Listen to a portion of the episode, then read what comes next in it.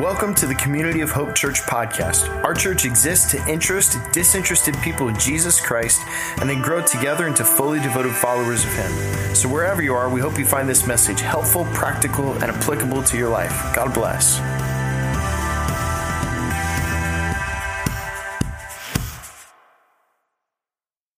Um, I want to begin this morning. Uh, we're going to begin and have a conversation about prayer. And I was thinking through this uh, series. We are beginning right now. We are in the second full week of the season of Lent. And if you don't know what the Lenten season is, um, Lent is the 40 days, uh, not including Sundays prior to the Easter uh, Sunday. And traditionally, for those of us who've knocked around church for a while, we know that Lent is a time customarily when we think about it as a reflective time uh, we think about it as a time when we are focusing more on the life of, and, and the ministry of Jesus. There is this natural rhythm, this natural season in the church, if you will, uh, where we do this, where there's a sense of a focus on who he is and uh, what he did and what was so extraordinary and remarkable about the life of Jesus. And when I think about this, you know, I, I think that, you know, all of us are here this morning uh, because uh, we have been touched uh, by that fascination and by the idea uh, of who Jesus is. And many of us are navigating how we're learning uh, around that. And one of the things I have always been attracted to uh, over the years is that I find so captivating about Jesus, especially in his three-year ministry on, on earth, was his prayer life. And I think it's interesting to think uh, about this. I remember uh, years ago uh, reading uh, that one of the most distinguishing characteristics of Jesus' life was how often he prayed and how often he retreated to pray. And uh, if you study the life of Jesus at all, you could be fascinated about his teachings. You're uh, mesmerized by his miracles. But one of the interesting things is almost in equidistant from all of the miracles and all of the teachings were the amount of time that he would often spend alone in prayer and conversation with his heavenly father. There almost seems to be as equal amount of focus on that as there is an equal amount of focus on teaching and, and, and his ministry of healing. These are the distinguishing characteristics of Jesus' life. And whenever I think about that, I'm, I'm often drawn, I don't know if you think like I do, I, I think, you know, it makes me wonder, what will people say that are the characteristics of my life one day when I'm gone. And so this is kind of an interesting conversation and, and one to talk about. Um, a few years ago, I had the privilege of going to uh, Billy Graham's retreat center in Asheville, North Carolina, called the Cove. I don't know if any of you have ever been there. And uh, it was just a fascinating uh, experience. I was there for another uh, opportunity, but uh, the opportunity that Beth and I had to walk around and to learn and, and to learn from this his this life, and uh, just to to learn about this great man. And I was uh, learned there that when Billy Graham was in ministry, he preached uh, estimated he preached to over 210 million people. Isn't that amazing? In 185 different countries. Um, those numbers did not happen whenever we went to spring forward and, and fall back. That was, that didn't happen then. We know that.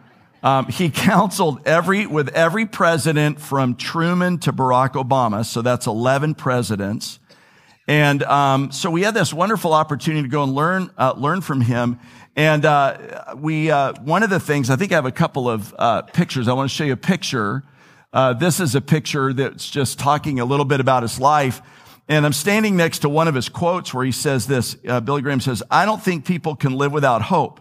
He said, what oxygen is to the lungs, hope is to the survival of the world. And uh, I think that's so true in many ways. And this is a guy that one time when he was being interviewed, uh, somebody asked him about the secret of his life. And uh, Billy Graham said, the secret of my life, he said, I think would probably be the development over time of my prayer life. And I remember this uh, reporter who was talking to him and interviewing him. He said, How often do you pray? And he, he said, right back to the reporter, he said, I'm praying right now as I'm talking to you. And so prayer had become this distinguishing characteristic of his life. And this is, I think, that fueled his great ministry. I remember one of the other places, I think I have another picture where Uh, I, I am, this is the pulpit that he would preach from uh, whenever he traveled. And there, what you can't see, I didn't, I should have taken a picture of this. There was a line of people trying, wanting to just stand behind the pulpit. And I was standing next to somebody and Beth was going to take my picture and there was an older gentleman behind me and he asked me what I did. I said, I'm a pastor. And he kept, uh, we were talking and finally when I got up to, to, to stand at the pulpit and, and I just put my hands on where he would rest his hands. And, and this guy called out, you know, to me, he said, maybe that'll make you a better preacher. And there was a part of me I thought, have you been to a community of hope service? I mean, why are you saying that? You know, but I remember this experience. And so we think about these distinguishing characteristics uh, of Jesus' life. And this is what I thought, you know, as we move through the Lenten season, as we begin to move into uh, what we call a traditionally Easter tide, I thought it would be good to spend a few weeks together and talk about prayer. And uh, last year, I was really challenged by a book that um, some of what I want to share with you, uh, this author, uh, you know, states in this book. And it's the book by Pete Greig uh, called, uh, and I want to show you a picture of it. I think we have it there. There it is, How to Pray, a Simple Guide for Normal People. And one of the things that I was so fascinated in this book was how prayers, uh, according to Pete, can be so simple and how we can all get our minds and hearts around this because I think so often uh, it's easy to think about. We, we struggle with this. I think of this tension. Here's the tension. And if you're taking notes, maybe you don't write this down. The tension is this. You and I have been created, even I believe hardwired to enjoy communion and conversation with the living God. So there's something deep within us that is wired to have communion with our creator. Uh, every now and again, I will quote the verse of scripture where uh, Solomon is writing in the book of Ecclesiastes, and he, and he talks about how that how eternity has been wired into the human heart. And, and scholars believe that really what he's referring to there is that at the moment of creation, the Bible says that God breathes into us the breath of life. And when he breathes into us the breath of life, he breathes into us a piece of himself. And so we are, you know, we are the unique part of God's creation. Every time you go back to the creative stories and you hear and you read through the creative accounts, it says, you know, after every act of creation, it is good, it is good, it is good. And then he creates humankind and he says it is very good. And we've been wired uh, in this way. And, and, and so we've been wired to have communion and conversation with the living God. The Puritan Shorter Catechism says it this way. And I love this phrase. The chief end of humanity is to know God and to enjoy him forever. And, and so many of us, I, I think of it this way. We're, we're on a journey. Many of us are here and we're navigating our relationship to these truths that have been wired within us. One of the things that I just love about our church is our church is, I think, un- uniquely created, uniquely situated for people who are either navigating faith for the first time or navigating it again. And so many of us are here and we're, we're working through what it means to literally have a relationship with a living God. And this is the kind of idea that I think we're really striking at. The chief end of humanity is to know God. It is to enjoy him forever. Pastor and author Elton Trueblood wrote over a century ago, at its profoundest depths of life, all people talk to God. And so there's just a deep truth around these things. Uh, George Gallup, who studies and analyzes culture, says this kind of an interesting quote. He says, actually, most people, he said, I believe and have come to, the research bears out, most people are eager to have an encounter with the living God. And actually, according to the numbers, more Americans pray than exercise, go to work, or even engage in romantic activity. And some of us right now are going, duh, I knew that. So, come on, y'all. Wake up. And if you talk to any executive, mechanic, college student, retiree, churchgoer, or skeptic, all of us have this spiritual sense of fascination.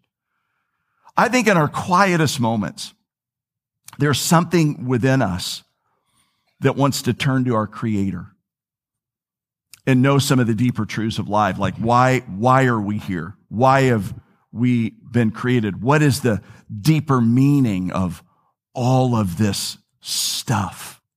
It's in there. I don't really have to preach to it. you know it. But on the other side of this tension, here's the thing. And, and I think if all of this is true, and it is, prayer for many of us uh, has confused and intimidated and bewildered us all at the same time. I want to confess to you, even this morning, whenever I talk about prayer, there's a certain measure of anxiety that I bring into this space. Because I have seasons in my life where I'm so patently not good at it. Anybody want to identify with that? And so we're all strugglers on the way. Trevor thought it would be a great idea to put a phone on the stage. This is a phone. How, how many of y'all remember this when you were growing up? How many of you remember? I can remember trying to talk to my girlfriend and we had two phones in the house, mom and dad's bedroom and in the kitchen. And it was really hard to have a conversation with your girlfriend in the kitchen when everybody was listening. And I remember the great day my dad came home and he had bought a longer cord. And we thought, what a great technological advancement. And so a lot of us, when we think about um, talking to God, we have all these weird feelings and emotions about it. And I think some of us even think as though you know, some people have the, the, the direct line to God and some people don't.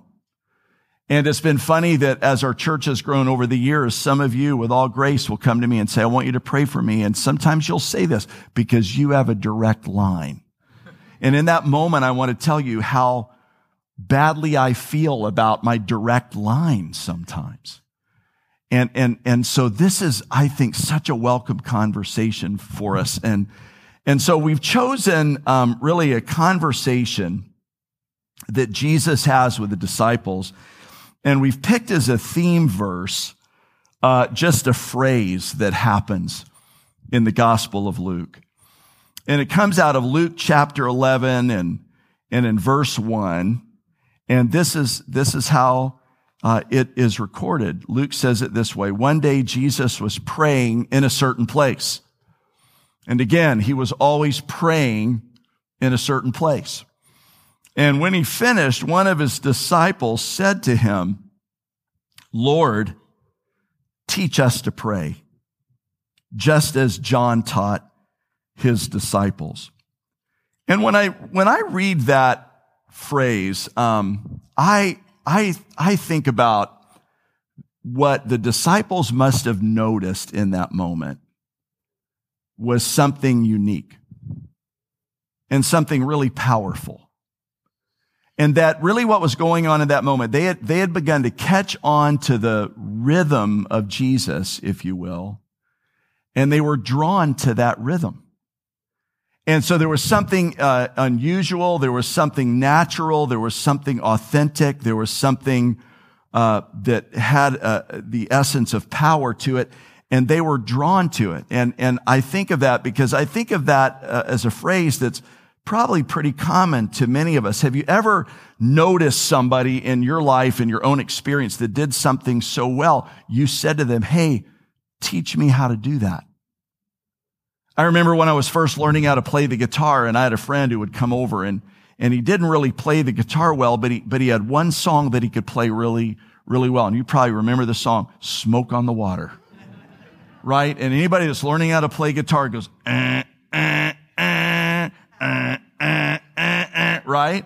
And I can remember, I can remember, um, him, me saying to him, Oh, teach me how to do that. And when he taught me how to do that, that's the only song I played for months till my dad said, for the love of all things holy, stop playing that song. I still remember that. I can remember a time with, when, when my, I would travel with my father in the summer and my dad, uh, who was, uh, worked for Nabisco and, and, and for a, a time in, in, his career, he was the one who was in charge of the relationship between Nabisco and Publix. And so my dad actually uh, was good friends with George Jenkins, who was the founder uh, of Publix supermarkets. And every time uh, George Jenkins would open a new Publix supermarket, he would invite my dad and a few other people to be with him, and they would bag groceries for a day. This is, this is my memory. I have a memory of that, an experience of that. And, and I can remember um, just watching how my dad would engage with people. And I, I think now in the ministry as a pastor, I think some of the way that, you know, I have learned how to befriend and, and, and care for people, I learned from, from my father watching him do it. And I can remember asking my dad, Dad, how do you remember wherever you go, you seem to remember names and you seem to remember scenarios and situations. I remember having a conversation uh, with my father around that. So it's not, it's not uncustomary really uh, for us to, to think that the disciples were noticing something about Jesus and his relationship with God and his heavenly father. And, and they said one day, I think in a moment of, of blistering honesty, Lord, would you teach us to pray like that? And then Jesus taught them the Lord's Prayer. Now, here's what I think. Many of us know the Lord's Prayer. In fact, why don't we want to say it together? Let's say it together. Our Father, which art in heaven, hallowed be thy name. Thy kingdom come. Thy will be done on earth as it is in heaven. Give us this day our daily bread and forgive us our trespasses as we forgive those who trespass against us. And lead us not into temptation, but deliver us from evil. For thine is the kingdom and the power and the glory forever. Amen. And so uh, that prayer comes as a response to the disciples' request. And scholars have looked at that prayer for years and have, have helped us understand all of the nuances of what Jesus was inviting the disciples and now you and me to know as a result of that prayer. And in many ways, what I want you to know this morning is I don't, I don't really think that Jesus was teaching that prayer necessarily that you and I would memorize the prayer but that we would see within the prayer what Jesus is saying about his relationship with his heavenly father. And so that's what makes, I think, this conversation um, so important. And so this morning, I, I thought, I, I told the team, I said, you know, really before we, we dive headlong into learning about prayer in, I think, a very powerful way. I'm really pumped about what we're going to be doing in the next uh, few weeks. I thought this morning, though, it would be good for us maybe to spend just a few moments together to maybe coach out of the room some common myths when it comes to prayer. And I want to give you four. And uh, they're going to move, I think, from kind of the simple to a little bit more um, of the challenging kind. And so if you're taking notes, maybe if it matters to you, this is, would be important to, to remember. Here, here's the first myth. I think a lot of us feel this way that only actually a few people pray. Uh, we live in a culture right now that, that is manifesting a lot of distance uh, from spirituality in a way. And what I find is interesting is that um, uh, in, uh, uh, uh, on the counterintuitive side, the culture may look like it's stepping back from faith, but what I meant to say is actually we are probably more spiritual now than ever. And so there's a unique tension uh, in our culture. Uh, when I think about Palm Beach County, you've heard me say this before, a million four uh, 100,000 people, only one in 11 would ever identify church home. It doesn't seem to be a very uh, religious place anymore. There's lots of doubt out there. There's lots of manifestation of doubt. But here is the truth. Honestly, the truth is everybody prays. Even the skeptic prays. One author puts it this way. Prayer is the native language of the soul. From archaeology to sociology to psychology, to be human in many ways uh, is to pray. Uh, this book uh, that I'm going to commend to you by Pete Greig says this. Uh, he writes in, in, in the beginning of the book, he says, On, on Mount Athos, he said 2,000 meters above the Aegean Sea, bearded Orthodox monks are praying as they've done for 1,800 years. About 11 miles north of Lagos, he said more than a million Nigerian Christians are gathering for a monthly prayer meeting at the vast campus of the Redeemed Christian Church of God. On the banks of the river Ganges, near Varanasi, Hindu pilgrims are plunging into the sacred waters, seeking cleansing and hope. Somewhere in Manhattan, right as I write this, Pete says, a group of addicts on a 12 step program are seeking through prayer and meditation to improve their conscious contact with God. High in the Himalayas, bells are chiming and streams of colored prayer flags are dancing against sapphire skies. Deep in the forests of giant redwood and Douglas fir in California's Lost Coast, Cistercian nuns are keeping vigil beside the Mattole River where salmon and steelhead swim. One person in every four prays the Lord's Prayer every day and, uh, and on Easter alone. One person in every six bows toward Mecca up to five times a day. Hasidic Jews stand at Jerusalem's Wailing Wall dressed in black and rocking to and fro like aging Goths in a silent disco. And in front of them, between the giant stones of Herod's temple, he says, thousands of handwritten prayers are wedged like badly rolled cigarettes between the bricks. He said, to be honest, it's worth pausing to consider and to acknowledge the unending chorus of human longing. The canticle of sighs and cries and chiming bells, mutterings in maternity wards, celestial oratorios, and scribbled graffiti. All people pray. And my sense is this morning that as you came into this place, you have a prayer on your heart. You have something that brought you into this place where you're asking God to touch your life, offer to you as healing and hope. You're praying for the need of a friend. And so all of us live in the tension of these moments, but we're confused by them. And part of what I wanted to say today is just to kind of draw out the complexity uh, of this. I think it was Lily Tomlin who said this. Why is it that when we talk to God, we call it prayer, and when God talks to us, we call it mental illness? Here's another myth if you're taking notes. Myth number two. Only a few people actually know how to pray. And the truth of this actually is simply this we all can learn. How many of you would say this morning, I, I need to learn how to pray? It, that, that's not like a once and done statement, is it? I mean, I, I, I've been saying that my whole life. I became a follower of Jesus when I was 16. And I, I would be honest with you that my whole life, my whole life as a follower of Jesus, I've often said that. You know, Lord, will you again teach me how to pray? It's true. It's a journey that uh, develops and never ends. Jesus is always drawing us into a deeper relationship with Himself.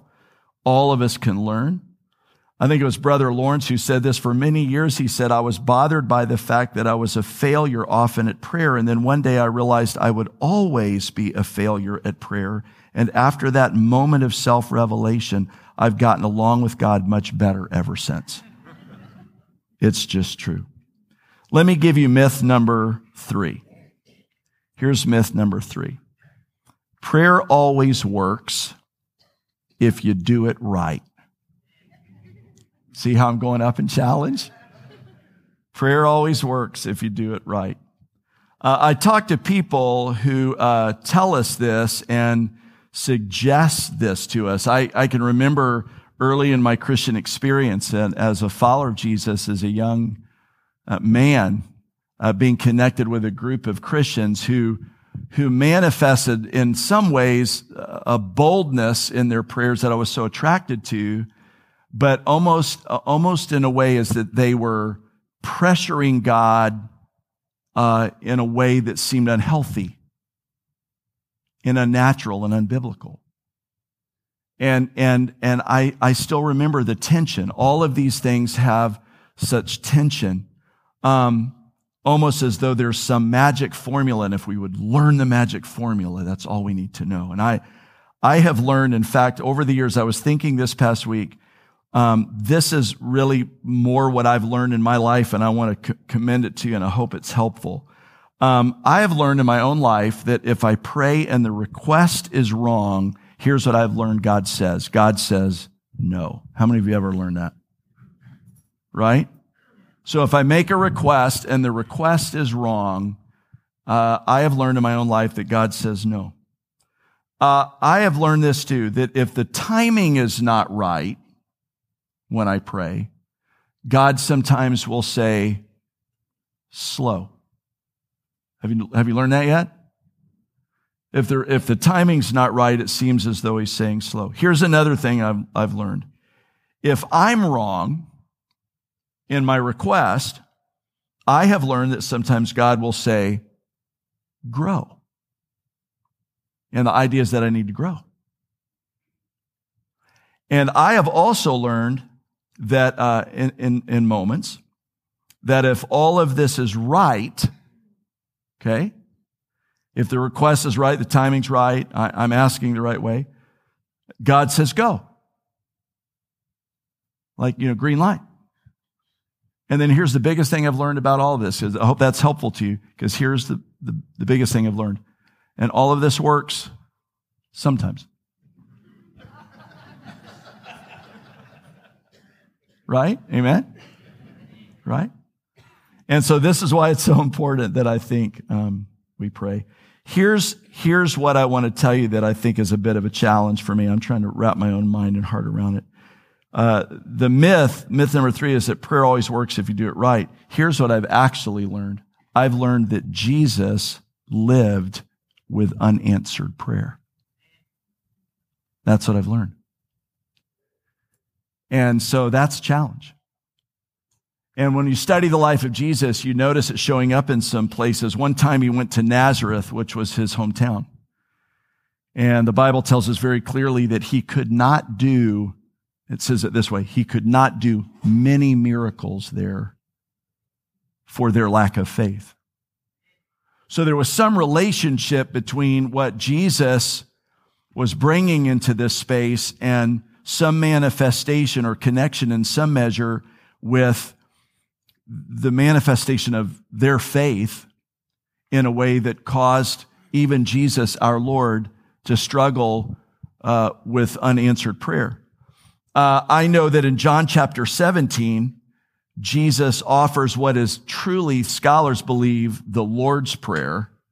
In John 17, and the Lord's Prayer, he says this, I pray that you, the disciples, may all be one, that you would be unified together, that his church would be unified. And, and let me just ask you the question.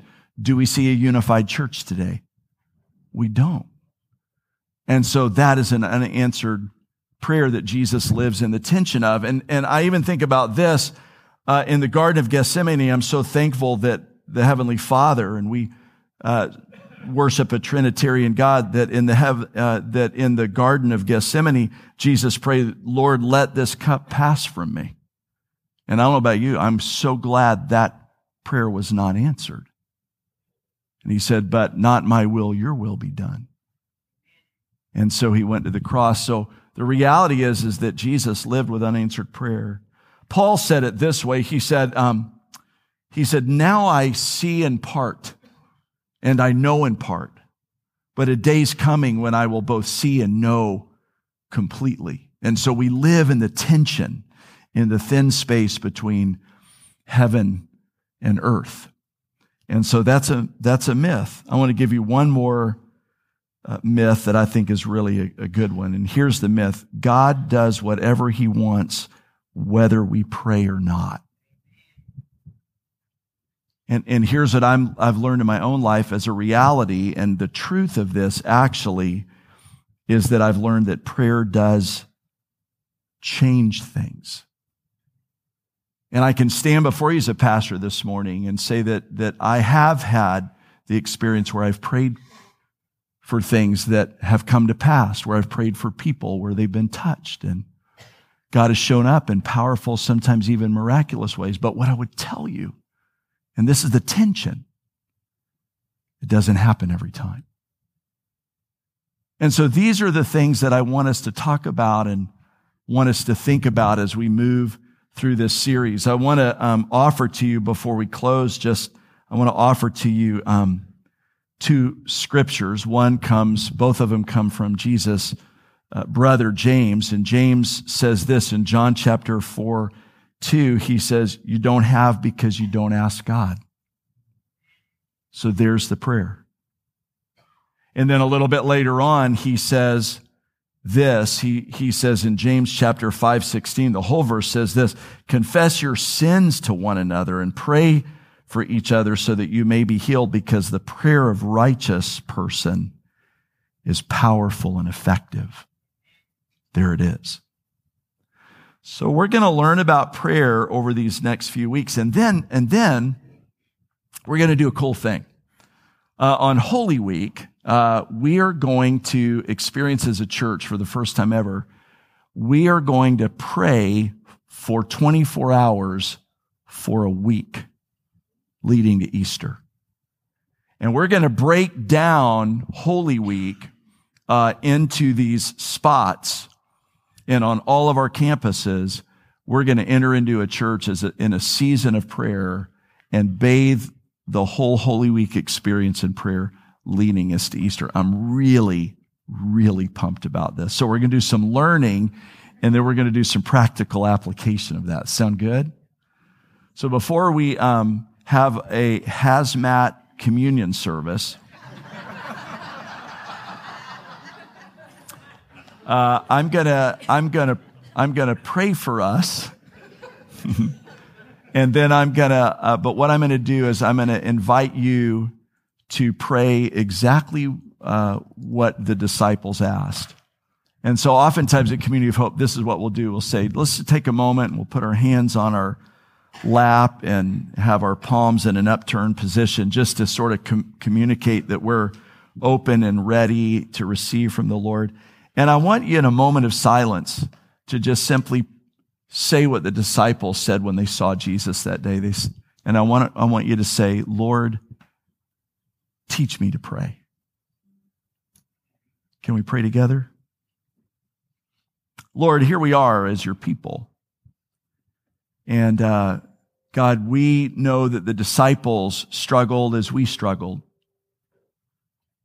And God, there is such a mystery to this moment. And yet at the same time, Lord, we know that this is such an important part of our Christian experience. And Lord, what the disciples saw was a closeness, Jesus, that you had with your heavenly Father in a way that drew them in and they longed for that. And so, Lord, we would just, out of a sense of common need this morning, say, we long for this too. And so now, in a moment of silence and reverence, would you ask the Lord to teach you how to pray?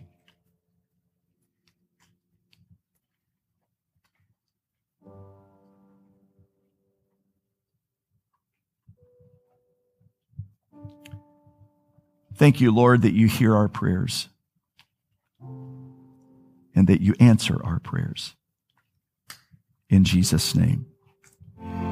You know, Jesus, I believe with all my heart that really what you're wanting us to learn in this time is how thin the space is actually between heaven and earth. And God, when we think about your life and we think about your life on earth, Jesus, how you stepped into this space and you opened to us understandings and deep truths. God, the world has never been the same since. And we, we just call out on that, Lord, for our own lives, for the lives of people that we know and love, for circumstances in our world right now, God, that seem overwhelming and filled with fear and anxiety. And you are coming and you are offering the words of life to us. Use this space and this time and these weekends together to teach us how to pray to teach us how to trust, to teach us how to believe. This we pray in Jesus' name. And everyone said, Amen. Praise God. Go in his grace, and we'll see you next weekend.